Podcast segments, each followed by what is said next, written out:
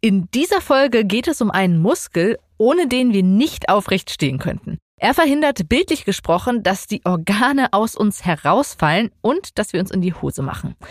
Wisst ihr, welchen Muskel ich meine? Es ist der Beckenboden. Er ist so entscheidend und doch so unbekannt. Das ändert sich mit dieser Folge. Aha.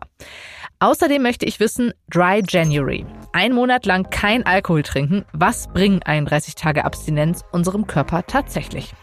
Mein Name ist Sonja Gillard und ich freue mich sehr, dass ihr heute dabei seid. Aha. 10 Minuten Alltagswissen. Ein Podcast von Welt. So, wisst ihr genau, was der Beckenboden ist und vor allem, wo genau er liegt? Die Wahrscheinlichkeit, dass ihr es nicht so genau wisst, ist relativ hoch bei dem Muskel, würde ich sagen. Denn anders als mit gut durchtrainierten Bizeps und stahlharten Bauchmuskeln werben Fitnessstudios eher nicht mit einem starken Beckenboden.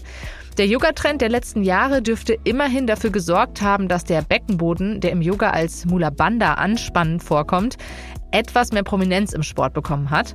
Doch was genau man da anspannen soll, ist sicher auch für viele Yoga-Anfänger ein Mysterium, wie ich aus eigener Erfahrung berichten kann. Denn der Beckenboden ist ein Muskel, der abseits von Rückbildungskursen für Schwangere wenig Bekanntheit genießt. Und das, obwohl er wirklich essentiell ist. Denn wenn er versagt, dann bedeutet das große Probleme. Warum wir den Beckenboden nicht vernachlässigen sollten, weder Frauen noch Männer, und wie man ihn stärken kann, das erklärt Dr. Carven Besler in dieser Folge. Sie ist Fachärztin für Gynäkologie und Geburtshilfe und sie leitet das Berliner Beckenboden- und Kontinenzzentrum am Franziskus Krankenhaus in Berlin. Hallo, Frau Besler. Ja, schönen guten Tag. Der Beckenboden, das ist ja jetzt kein Muskel, der explizit im Schulsport vorkommt. Starten wir doch mal damit, wie kann ich meinen Beckenboden aktivieren, wenn ich mich gerade frage, wovon ist da eigentlich die Rede? Also wie muss ich mir diesen Muskel vorstellen? Na, zum einen ist er laufend aktiviert. Er ist ja, also auch im Sportunterricht, das ist ein Muskel, den wir jeden Tag automatisch aktivieren. Das ist so vorgesehen im Körper. Also bevor wir aufstehen, gibt's mehr Spannung, bevor wir den Arm bewegen. Er gehört zur sogenannten Core äh, oder Stability Group. Also er stabilisiert uns zusammen mit den tiefen Bauchmuskeln und den tiefen Rückenmuskeln dass wir einfach nicht umkippen, wenn wir zum Beispiel den Arm heben. Also deswegen ist er immer mit dabei. Er hat immer einen Tonus. Der Tonus ist am geringsten, wenn wir gerade auf Toilette sind und Wasser lassen, weil er dann ja locker lassen muss oder für Stuhlgang muss er locker lassen. Und so wie wir aber aufstehen oder in Aktivität sind, hat er eine größere einen größeren Tonus, also was man auch mit Elektromyographie oder so messen kann ich könnte mir vorstellen, die wenigsten von uns gehen ins Fitnessstudio und sagen, ach hallo, ähm, ich würde gerne meinen Beckenboden trainieren, im Vergleich zu, ich würde gerne meinen Bizeps trainieren, meine Oberschenkel oder andere Muskelpartien. Beschreiben Sie doch einmal, wie sieht dieser Muskel aus? Wie muss ich mir den jetzt vorstellen? Also der Muskel selbst schließt halt das Becken nach unten hin ab. Und wenn man sich das Becken so vorstellt, hat es halt eine relativ große Öffnung bei den Frauen, also größer als beim Männerbecken. Und er muss dieses gesamte Becken nach unten hin auskleiden. Es ist also mitnichten eine kleine Muskelschicht, sondern es ist ein relativ flächiger Muskel, der aus verschiedenen Anteilen besteht. Und wenn man sich das von vorne nach hinten vorstellt, von ähm, Schambein hinten zum Steißbein, dann muss er halt die Harnröhre, die Scheide und den After umschließen. Das ist so eine Schlinge, die wirklich von einmal ringsherum zieht, aber dann auch noch seitlich Richtung Becken und hinten zum Steißbein.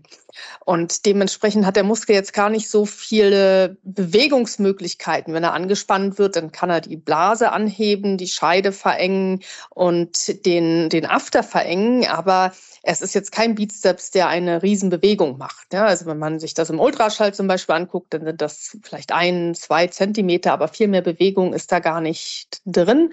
Und er ist auch kein Bewegungsmuskel in dem Sinne, sondern es ist ein tonischer Muskel, der halt permanent aktiv sein muss. Das Thema Beckenboden ist ja eng mit der Schwangerschaft verknüpft. In der Schwangerschaft wird der Beckenboden stärker belastet, er dehnt sich, alles wird weich und naja, bei der Geburt wird er dann besonders stark gedehnt, damit das Kind zur Welt kommen kann. Aber auch außerhalb der Schwangerschaft ist der Beckenboden essentiell, wie Sie anfangs erläutert haben. Ab wann sollte man denn den Beckenboden gezielt trainieren? Gibt es da eine Altersgrenze, eine Belastungsgrenze? Na, spätestens, wenn Symptome auftreten, wie zum Beispiel Urinverlust, unwillkürlich beim Husten, diesen Lachensport, Trampolinspringen, da denken dann die meisten schon noch mal drüber nach, huch, da sollte ich doch was tun. Aber vorher besser wäre es schon in der Schwangerschaft zu tun. Spätestens dann sollte jeder Frau bewusst sein, dass sie einen Beckenboden hat und dass sie ihn anspannen kann. Was man anspannen kann, kann man auch gut locker lassen. Die Befürchtung, dass sich ein Beckenbodentraining negativ auf die Geburt auswirkt, ist vollkommen unbegründet. Gibt es genug Studien zu, dass das nicht der Fall ist. Also ihn vorher kennenzulernen, macht absolut Sinn. Das Problem ist halt leider, dass ein Drittel der Frauen es nicht können. Das ist einfach im Gehirn nicht so richtig vorgesehen bei einigen, dass das bewusst aktiviert werden kann. Also ist wie eine Augenbraue. Ich, manche Leute können das auf Anhieb eine Augenbraue anziehen, andere können das nicht. Jetzt kann man sich vor einen Spiegel stellen und das so lange üben, bis man das kann, weil die Nerven sind da, die Muskeln sind da. Beim Beckenboden ist halt schwierig, da hilft auch der Spiegel nicht unbedingt. Da muss man schon selber tasten, tasten lassen oder andere Hilfsmittel zur Verfügung nehmen, wie also eine Elektromyographie oder eben auch ein Ultraschall, um zu sehen, dass eine Frau den Beckenboden richtig anspannen kann. Das geht wahrscheinlich den Männern genauso, nur gibt es dazu weniger Untersuchungen, einfach weil die das Beckenbodenproblem, Inkontinenz etc. nicht so haben. Kommen wir doch noch mal auf die Stärkung des Beckenbodens. Sie haben ja Anzeichen genannt, wie man merkt, dass der Beckenboden mehr Beachtung benötigt. Gibt es denn da simple Übungen, die man auch in seinen Alltag einbinden kann? Also ich äh, kann sagen, nach meiner Schwangerschaft hat die Hebamme immer hervorgehoben, dass ich im fünften Stock ohne Aufzug lebe und dass das jetzt sehr gut für mich sei, weil Treppensteigen sei ganz hervorragend für den Beckenboden. Ist das Quatsch? Was kann man im Alltag sonst so einbauen? Ein, ein normaler Beckenboden, der alle, also ganz normaler neurologischen Kontrolle unterliegt, der wird eh aktiviert, egal was ich mache. Wenn ich aufstehe, hat, wird der vorher aktiviert und hält alles stabil. Jetzt ist es aber gerade nach der Schwangerschaft, wenn alles überdehnt ist, vielleicht wird er ganz genauso aktiviert, aber er kann gar nicht so viel Kontraktionen zum Beispiel machen, um zu stabilisieren, weil alles überdehnt ist, was ja auch ein Bindegewebsproblem wiederum ist. Das heißt, ich muss das bewusst machen. Also das Treppensteigen ist schön, aber ich muss es vorher aktivieren, den Beckenboden. Und insbesondere, wenn die Frauen das Gefühl haben, dass unten alles rausfällt, dass sie das Gefühl haben, es hat sich abgesenkt, dann lohnt sich das wirklich also bevor man eine Belastung hat, sei es Husten, sei es Aufstehen, Kind heben, aus dem Auto steigen, den Beckenboden einzuziehen. Und das ist im Pilates und auch im Yoga wird das immer sehr schön gesagt, Mula Bandha anspannen. Damit können ein Drittel der Frauen wiederum nichts anfangen, beziehungsweise macht irgendwas, ohne dass jemand das kontrolliert hat, ist das wirklich richtig. Ganz schlimm, Bauch nach innen ziehen ist nicht äh, Chorstabilität. Dafür brauche ich die tiefen Bauchmuskeln und dazu gehört immer der, das Bauchnabel nach innen ziehen ist schon zu viel. Das erhöht schrecklich den Bauchinnendruck und ist sehr kontraproduktiv. Gerade wenn man jetzt Inkontinenz vermeiden will, darf man den Bauchnabel nicht mit nach innen ziehen. Aber die tiefe Bauchmuskelschicht, die müsste reingehen und das muss man schon sehr gutes Körpergefühl haben, um das wirklich richtig zu machen. Dafür braucht sie Anleitung einer ausgebildeten Physiotherapeutin. Das heißt, die muss aber auch Beckenbodenspezialistin sein. Also sollte man sich dann lieber früh genug Unterstützung auch von Fachpersonal, von Expertinnen, Experten suchen, die einen da wirklich gut anleiten und sich nicht auf den Alltag verlassen. Eine letzte Frage noch. Man sieht auch immer wieder ähm, in sozialen Netzwerken und so weiter Werbung für ich weiß gar nicht, ich würde sagen, Dildo-ähnliche Gegenstände. Und äh, da soll man gezielt seinen Beckenboden mit trainieren. Was ist denn von so etwas zu halten? Mehr gut als schlecht, sagen wir mal so. Mhm. Also viele dieser ja, LW und Co., die messen etwas, wo man gar nicht genau weiß, was messen sie jetzt eigentlich? Sind es Muskelströme, sind es Bewegungen? Ich habe sehr viel ausprobiert. Ich mache das wirklich schon sehr, sehr lange, Beckenboden. Ich habe alle Geräte, die es so gibt auf dem Markt, habe ich mal irgendwann ausprobiert. Ich kann auch, wenn man zu Kiesertraining geht, ist da so eine Platte, wo man sich raufsetzen kann. Da kann ich gut trainieren, wenn ich den Beckenboden anspanne, ist super. Ich kann aber auch genauso gut pressen und das merkt keiner der Umstehenden und ich kann die gleichen Bildchen abfahren und Hügel hoch und runter fahren und mache die ganze Zeit was Falsches. Also für mich ist Beckenboden wirklich einmal sollte jemand gesagt haben, okay, dass du verengst innen alles, ich spüre deutlich eine Kontraktion, dass man das kann. Und das können halt viele Frauen, gerade nach Geburten, wenn alles überdehnt ist, können das erstmal nicht. Und dann ist das alles kontraproduktiv. Nun fällt, wenn man sich so eine Kugel oder sowas einfällt, wenn man da nicht anspannt, dann fällt das wieder raus. Also man macht insofern nichts kaputt, wenn man das äh, nimmt. Aber wenn man die ganze Zeit pressen trainiert anstatt anspannen, dann ist es einfach schade. Dann ist es rausgeworfenes Geld. Und deswegen ist Physiotherapie auch für mich etwas, kann ich gar nicht oft genug sagen, wenn die Physiotherapeutin nicht vaginal tastet, ist sie keine Beckenbodenspezialistin. Dann kann man sofort wieder rausgehen und sich das Ganze schenken. Sie muss getastet haben, weil alles andere sind irgendwelche Übungen, die kann ich im Alltag machen. Aber die wichtigste Alltagsübung ist ja das Anspannen vor Belastung. Ich würde im Leben hier nicht aufstehen von meiner Couch, ohne den Beckenboden anzuspannen. Jetzt mache ich das seit über 20 Jahren. Ich habe schon meine Doktorarbeit über 30 Jahren geschrieben. Da zu diesem Thema, also ich stehe natürlich nicht auf, ohne anzuspannen. Ich hätte nie mein Kind gehoben, ohne den Beckenboden vorher anzuspannen. Das ist das wichtigste Training, was man eigentlich machen kann. Und da müsste man einmal wissen, kann ich das anspannen und dann integrieren ins tägliche Leben. Okay, das haben wir gelernt. Also Treppensteigen ist grundsätzlich gut für die Gesundheit. Wenn man den Beckenboden damit fördern möchte, dann vorher anspannen und dann die Treppe hochmarschieren. Frau Biesler, vielen Dank für den Überblick über diesen Muskel, über den wir jetzt alle mehr wissen als zuvor. Da bin ich mir sehr sicher. Dankeschön. Danke Ihnen auch. Weiter geht es mit einem Mythos für alle, die sich zu Neujahr für einen Vorsatzklassiker entschieden haben, nämlich ein Monat Abstinenz. Ich möchte wissen, was bewirkt ein Monat ganz ohne Alkohol? Um zu verstehen, was heute passiert, müssen wir wissen, was bisher geschah. Genau dafür gibt es unseren neuen Geschichtspodcast. Von politischen Intrigen im antiken Rom über die fanatischen Sektenführer in der frühen Neuzeit bis hin zu den großen Eroberern des mongolischen Reichs und ihren Management-Skills. Ich bin Joachim Telgenbischer. Ich bin Nils Minkmar. Und wir finden heraus, was bisher geschah, um zu verstehen, was heute passiert. Höre, was bisher geschah, überall, wo es Podcasts gibt. Stimmt das wirklich? Mythos oder Wahrheit? Der Sekt zum Anstoßen, das Glas Rotwein zum Essen oder vielleicht ein Bier mit Freunden zum Feierabend.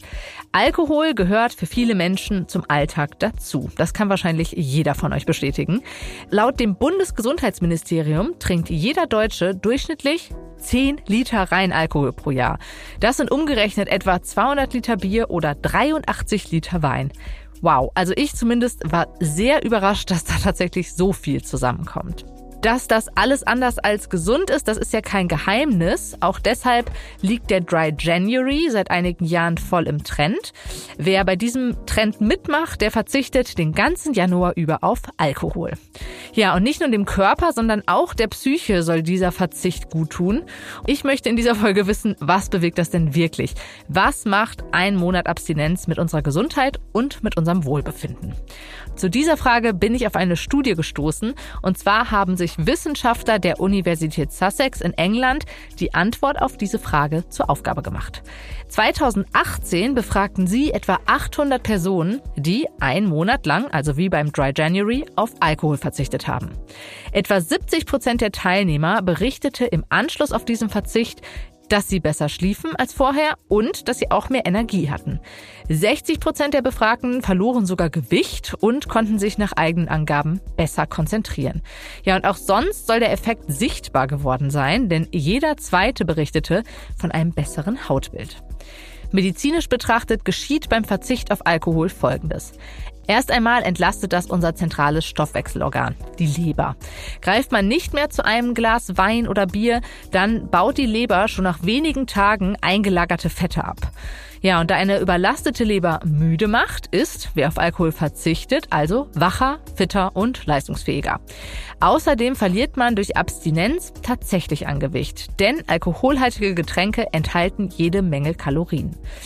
Auch die Gedächtnisleistung verbessert sich kurzfristig. Man schläft tiefer, wie berichtet, und sogar das Immunsystem hat mehr Kraft. Also gerade im Januar lohnt es sich, das Immunsystem zu stärken. Die Wissenschaftler der Universität Sussex haben auch langfristig positive Effekte beobachtet. Auch noch rund ein halbes Jahr nach Ablauf des Experiments berichteten die Teilnehmer von mehr Kontrolle über ihr Trinkverhalten.